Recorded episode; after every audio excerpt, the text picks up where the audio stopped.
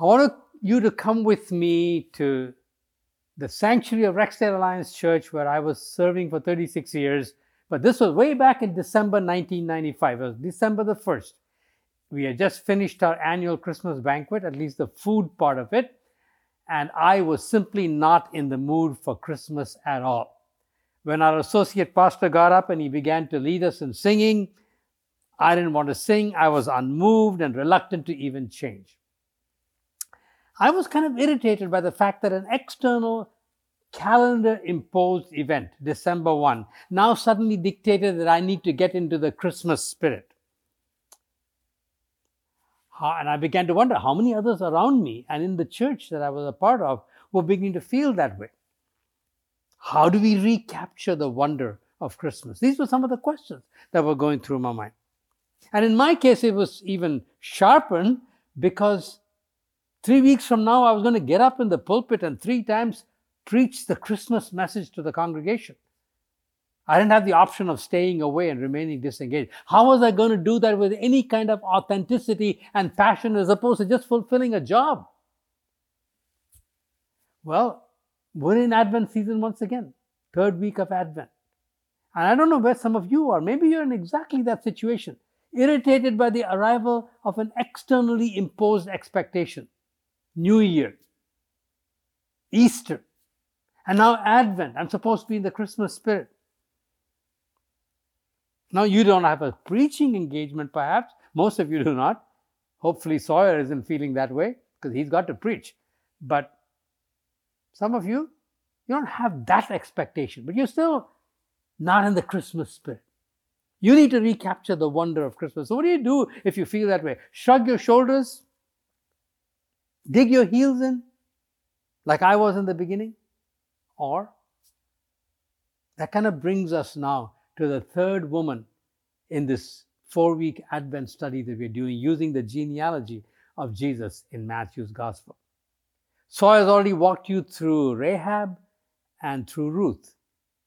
And he's done a great job of that. I'm sure that both of those were illuminating for you. Today we come to that well known character, Mary. Just before I came in, someone on the outside said to me, Hey, you got the easy one. yeah, yeah, in some senses easy, but in some senses not. Mary is different. Rahab was a Canaanite. Ruth was a Moabite.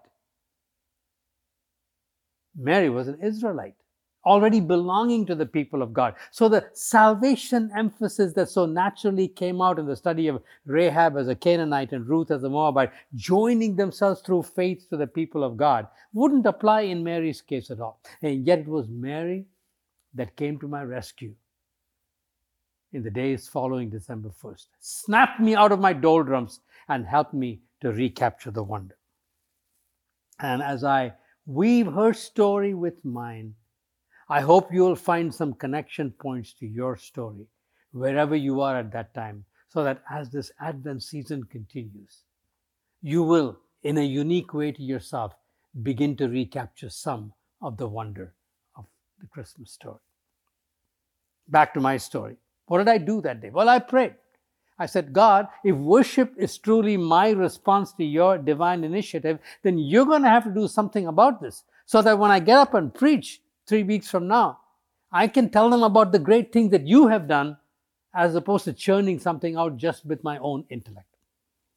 But I realized that along with rolling that burden onto God, rightly so, I at least had to place myself in, in places and situations where my heart could be recaptured. Jonathan Edwards, that great philosopher theologian, America's greatest philosopher theologian, say, he said, you need to put yourself in the path of allurement. At least place yourself in those situations where God can capture your heart. It is the work of God, but our job is to cooperate with that by placing ourselves. For me, that meant continuing to read scripture, showing up at the other worship services, in between then and the Christmas Sunday when I was to preach. Of course, it helped that I was the pastor who was supposed to preach those sermons, so I showed up anyway, continued preparing for those. And I would also do, continue doing what I would normally do every Christmas, read some Advent devotionals. And I would always read C.S. Lewis's Grand Miracle chapter on the Incarnation. I was reading Malcolm Muggeridge's Jesus Rediscovered. And this particular Advent, I was reading Max Lucado's book, When God Came Near. And about four days into this process, I read these words Wide awake is Mary. The pain has been replaced by wonder. She looks into the face of the baby, her son, the Lord, His Majesty. At this point in history, the human being who best understands who God is and what He's doing is a teenage girl in a smelly stable. She can't take her eyes off Him. Somehow Mary knows she's holding God. So this is He. She remembers the words of the angel, His kingdom will never end. He looks like anything but a king. His face is prudish and red. His cry, though strong and healthy, is still the helpless and piercing cry of a baby. And he is absolutely dependent upon Mary for his well being. Majesty in the middle of the mundane. Holiness in the filth of sheep manure and sweat. Divinity entering the world on the floor of the stable through the womb of a teenager and in the presence of a carpenter. Can I read that again? Divinity entering the world on the floor of the stable through the womb of a teenager in the presence of the carpenter. She touches the face of the infant God. How long was your journey? And I was riveted by those words. How long was your journey? God was already beginning to answer my prayer, only I didn't know it was happening at that time. Obviously, Lucado's question that he attributes to Mary in his book, How Long Was Your Journey, we don't find that in Matthew, Mark, and Luke in the Nativity stories. But we do find something that actually is of the same ilk, something that comes very close to a question like that. We actually read it in Luke chapter 2, verses 17 to 19. And when they saw it, the shepherds, they made known the saying that had been told them concerning this child. And all who heard it wondered at what the shepherds told them. But Mary treasured up all these things, pondering them in her heart. I want to talk about this for a minute. I want to park on that one word. Mary treasured up all these things, pondering them in her heart. Treasured, pondering these things. Let me walk you through those. The word for treasured probably captures, best captured by the idea of preserving. Like some of you like to preserve jams and jellies. We even call them preserves, right, in some parts of the world. You, you, you do all kinds of stuff to them, cooking them, steaming them, sealing them, to preserve their integrity, keeping them from decaying away. So, applied metaphorically, treasuring involves protecting something in our mind so that it doesn't get frittered away or diluted with the passage of time. Then comes the word pondering. Now, it's interesting that you shift from a verb to a participle, a little bit of English grammar here. Treasuring is a verb, pondering is a verb, but treasuring, treasured by pondering, when the participle qualifies the verb so that it actually tells you how she treasured. Mary treasured and not pondered as something different, but Mary treasured by pondering. And the word for pondering carries the idea of carrying, throwing two things side by side and together. In other words, Mary was putting this alongside this and making connections. The treasuring process involved this pondering of putting different things together, making a connection out of them. And that helped preserve that. And what was it that she was throwing together? These things. What were the these things? The most immediate these things was what the shepherds came, because that's what it says. The verse before that says, the shepherds made known to them the saying that had been told them. Well, what was the saying that was told the, the shepherds? Do not be afraid. I bring you good news of great joy for all people, because today in the city of David there is born for you a Savior. And you will find this baby wrapped in clothes, lying in a manger. These were the things that came and told Mary. So the first of the, these things was the angelic announcements to the shepherds. Good news for great joy to all people. Glory to God in the highest, and on earth peace. And then undoubtedly she probably put that together with Gabriel's words to Mary herself. Mary, you are highly favored. You're going to conceive a child in your womb, and he will be a son. And he'll be called the Son of the Most High. And the Lord God will give him the throne of his father David. And he will rule on that throne forever and ever, and of his kingdom there shall be no end. How will this be, Lord? The Holy Spirit will come upon you, and the power of the Most High will overshadow you. And the thing that will be conceived within you will be called Holy, the Son of God. Oh, and by the way, Mary, your cousin Elizabeth is in her sixth month. She who was barren is now pregnant. What is impossible with man is possible with God. That was the second set of these things that she threw together, pondering. Then, of course, Joseph, hearing the words of the angel in a dream. Don't be afraid to take her to be your wife. She's conceived by the Holy Spirit. You will call him Jesus, for he will save his people from their sins. Thus will be fulfilled the prophet Isaiah's words A virgin shall conceive, and you shall call his name Emmanuel, God with us. That's the third these things she threw into the mixture. And then there was a fourth these things, which is what happened when she saw Elizabeth.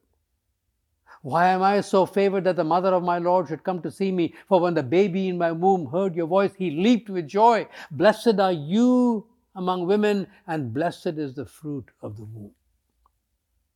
So, from the shepherd's words to Gabriel's words to Mary herself, to Elizabeth's words to Mary, and then the angelic word to Joseph in a dream. These were the things that Mary put together. And out of that pondering came a magnificent song that we call the Magnificat. N.T. Wright, New Testament scholar, puts it this way It's one of the most famous songs in Christianity. It's been whispered in monasteries, chanted in cathedrals, recited in small remote churches by evening candlelight, and set to music with trumpets and kettle drums by Johann Sebastian Bach. Mary and Elizabeth, like so many Jews of their time, searched the scriptures, soaked themselves in the Psalms and prophetic writings which spoke of mercy, hope, fulfillment, reversal, revolution, victory over evil, and of God coming to rescue at last. All of that is poured into this song like a rich foaming drink that comes bubbling over the edge of the jug and spills all round. Almost every word is a biblical quotation, such as Mary would have known from childhood. What a beautiful picture of treasuring by pondering these things. That's what Mary did. I want to take that, treasured by pondering, by putting things alongside each other, and apply it to the question that Lucado attributed to Mary, holding up the child. How far have you come? You see, she's the only one who knew with absolute certainty that this was a child born of a virgin by the power of the Holy Spirit. Joseph believed, probably everybody else doubted. She knew for sure. So that question was in the forefront of her mind. How far did you come? And that launched me for the next several days on this process of treasuring by pondering, by putting things together. What the scripture said of the incarnate Jesus and putting that side by side with the pre incarnate Jesus to give me some measure of the gap. The gap between who he was in all eternity and who he was in his incarnate state, especially as a baby. And that's what began to slowly fill me with wonder. And I want to walk you through some of the, these things that I pondered. And I want to invite you into that pondering right now so that your journey to recapture the wonder might begin right now, right now. Let me begin with Solomon's prayer when he dedicated the temple way back in the Old Covenant. 1 Kings chapter 8. But will God indeed dwell on the earth? Behold, heaven and the highest heaven cannot contain you. How much less this house that I have built? The universe today is 15 billion light years.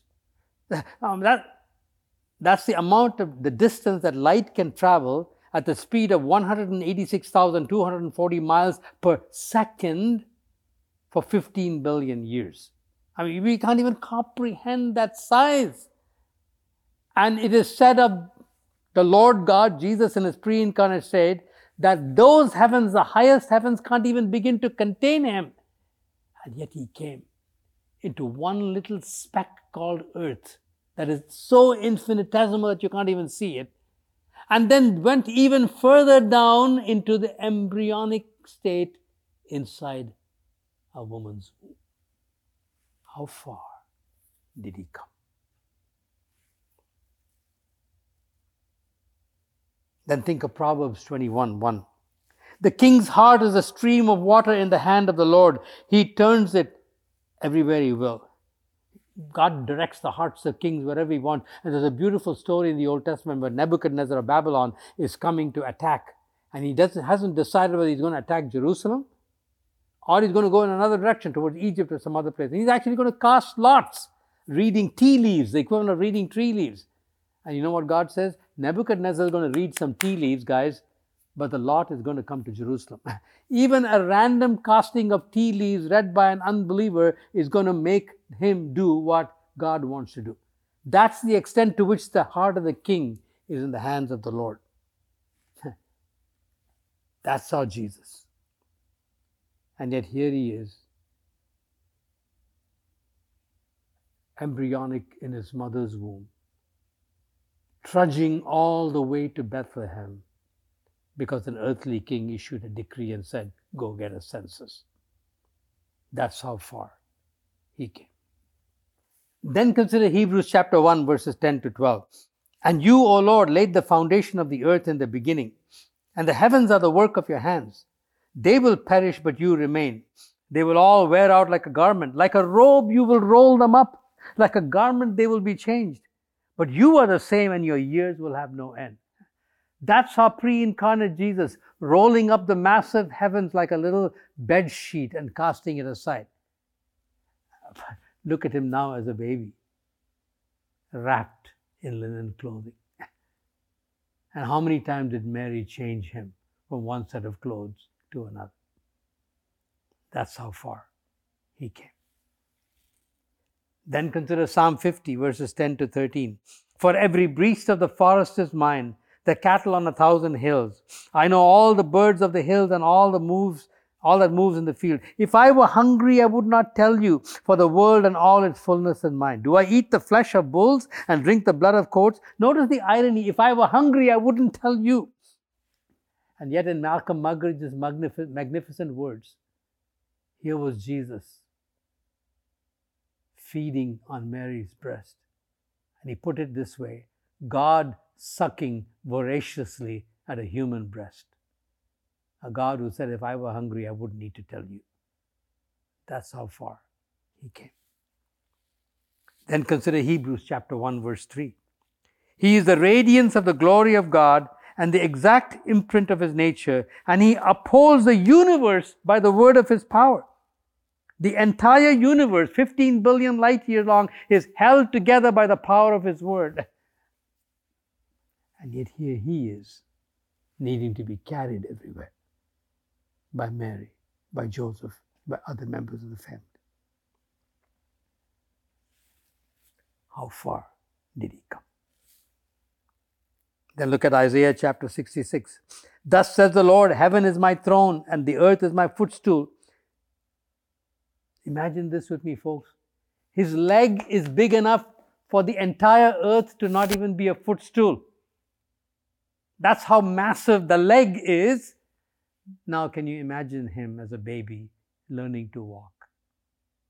Can you imagine Mary saying to him, Come, honey, come? And Jesus taking those first shaky steps and then stumbling to the ground and bursting out in tears. Mary picking him up, kissing him, making it feel better, and said, Come, sweetie, try again. And Jesus, it's staggering, isn't it? Staggering. That's how far he came.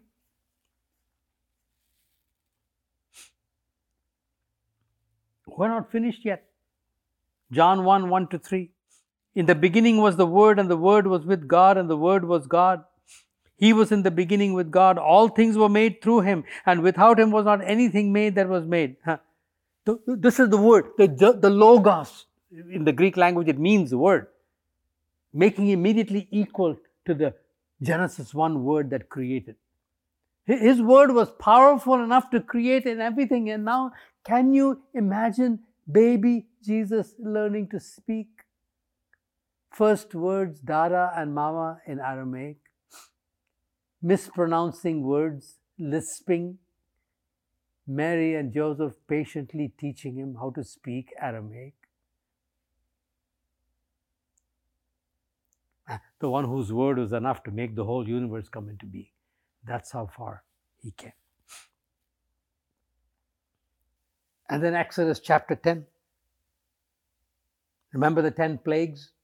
God versus the gods of Egypt, one plague after another to show them God is God. So all of Egypt, the most powerful kingdom at that time, was humbled. And now here he is as a baby running from Herod to Egypt for protection. How far did he come? And then think of him as he grew a little bit older, apprenticing under his father like every young Jewish man did, learning carpentry. He who made the whole universe by the power of his word is learning how to saw a piece of wood, is learning how to hammer. Did the hammer slip sometime? Did it bang a thumb like you and I have? And did, you have to suck his thumb? Did Joseph have to patiently teach the Lord of the universe who made the universe how to make a mortise and tenon joint? That's how far he had to come. We're not finished yet. Think of his education. Think of Mary reading and explaining the scriptures. Come, Jesus, let's have family devotions together.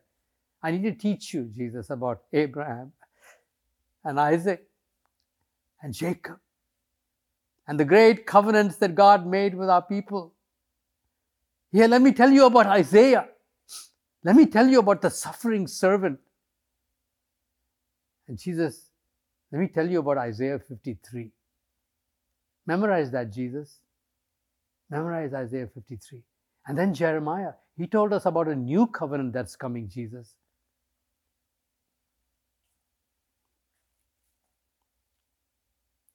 Imagine the self emptying of Jesus so he could learn scripture from Mary and Joseph and from the teachers in the synagogue. He who wrote and inspired the scriptures himself. That's how far he came. Did Mary include all of this in her treasuring and pondering? I don't know, but I did. And by then, I was well on the way to recapturing the wonder of Christmas, and the Christmas sermon was being written all these weeks. What's the connection point to you? That's my story and Mary's story, working side by side. Here are a couple of bridge points. First of all, this is important. Christ, the living Word, was formed in Mary by the power of the Holy Spirit overshadowing her. But listen, that wasn't a one off story. That is what is intended to happen to every single one of us. Really? The power of the Most High overshadowing us so that Christ is formed within us. You know why? Jesus is called the last Adam. Why? Because he didn't come into this world as God, he came into this world as fully man. And in the incarnation, we see the beginning of a whole new stream of humanity what the first Adam was supposed to do and be live in total radical dependence on God and loyalty to God, but did not do because he asserted independence of God. Jesus did as man, living in total dependence on God, loyalty to God, submitting his will at every stage. That's why he's called the firstborn, the firstborn of a whole new stream of humanity. And it is, happens in exactly the same way. The Spirit of God comes upon us, and Christ is, begins to be formed within us. Unless you think that I'm stretching the point too much, Paul carries that on later on when he says to the Galatians, Oh, Galatians, he said, I am in the pain, and he mixes his metaphors. I am in the pain of childbirth, what? Until Christ be formed in you. It's the task of a pastor. It's the task of all of us who are in any way leading, teaching other people to let Christ be formed in us and to help other people experience Christ to be formed in them by the power of the Holy Spirit. So th- this is intended to happen to every single one of us. And then after Jesus was born and Mary continued to look at Jesus and as he kept growing, she still kept pondering and treasuring. That didn't just end while she was carrying the child. It continued afterwards. So in the same way, Christ in us formed by the Holy Spirit, and then Christ outside of us in a relationship with Him, continuing to shape us and mold us into His image. That's intended to happen to every one of us. That's what Advent is supposed to be. It's not just the reliving of the past, which it is, as we have done so far, but it is a re experience that Advent in the present. Reliving in Scripture is much more than remembering it is actually reenacting the past so it becomes reality again. It's another fresh season to once again experience the Holy Spirit coming upon us for forming Christ within us. And will happen exactly the same two ways word and spirit. The Spirit of God overshadowing you, God's word that'll be so. With God, all things are possible. God's will be done. That's why Mary said, Let it be according to your word, by the power of the Spirit. Word and Spirit work together throughout the scriptures. Way back in Genesis chapter 1, it was God's word and the Spirit brooding over the darkness. Spirit and word working together over darkness, shaping and filling, shaping the empty, shaping the shapeless, filling the empty. Word and Spirit in the book of Acts we all know the day of Pentecost, right? Oh, yeah, that's when the Holy Spirit came. Yeah, for us. But the day of Pentecost was already an existing day in Israel's worship calendar. And on it, they celebrated the giving of the law. Isn't it interesting that God chose to send the Holy Spirit on the day that they were celebrating the giving of the law?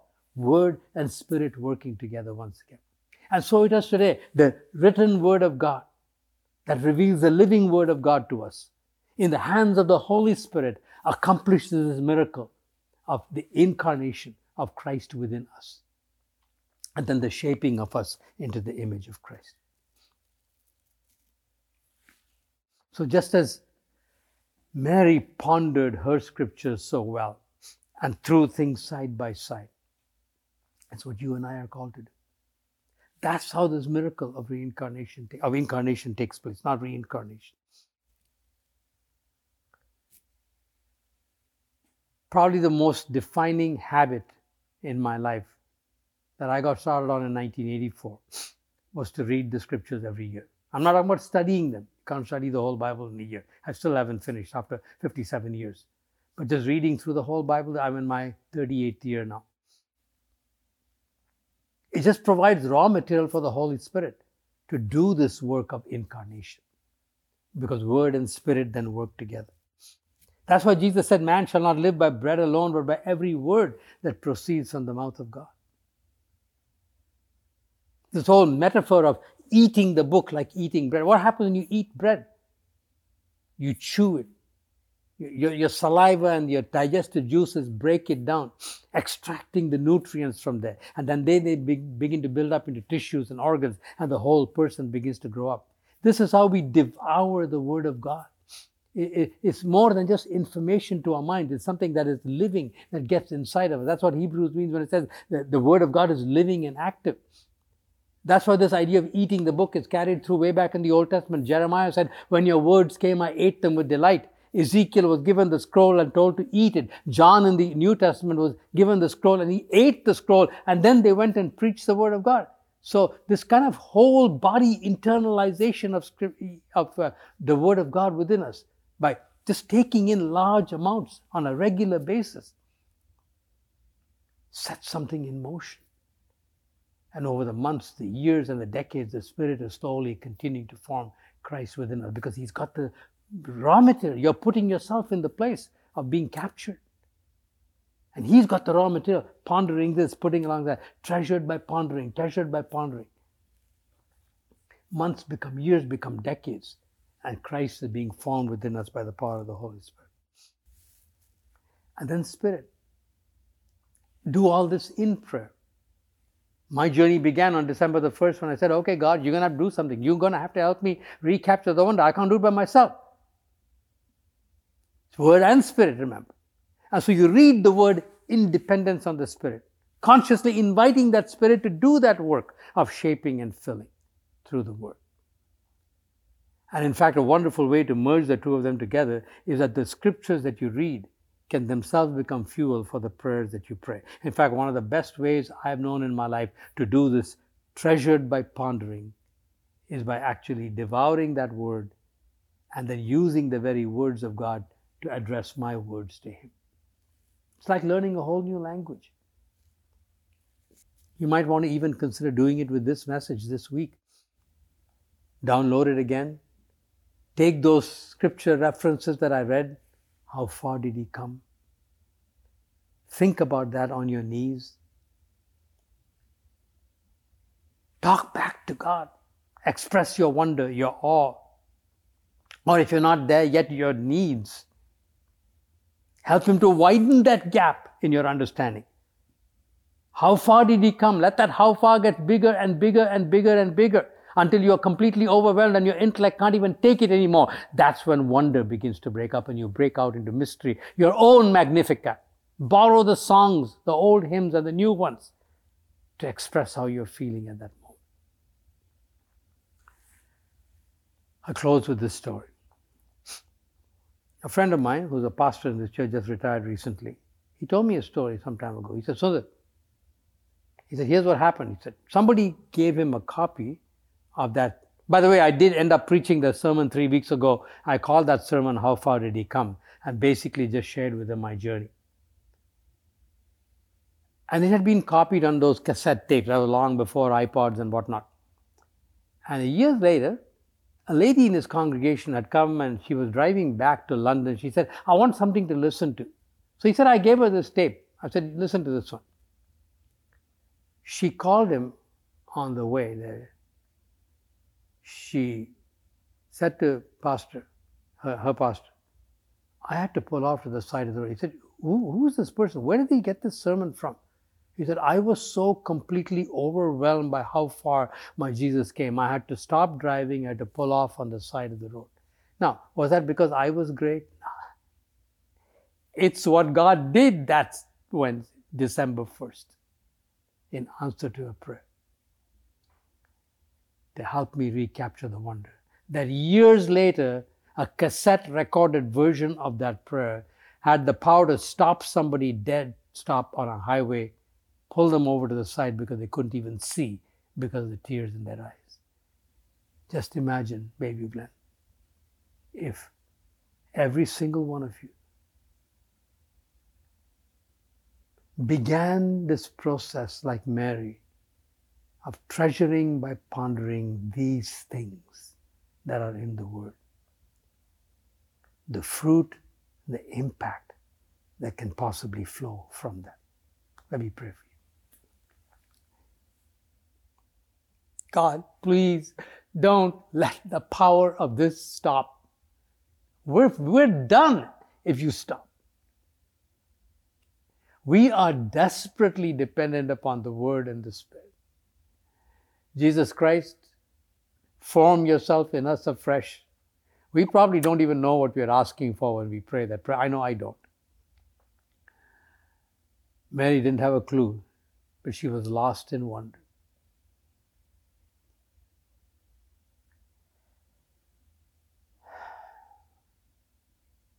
Just help us to respond like she did. May it be to your servant according to your word.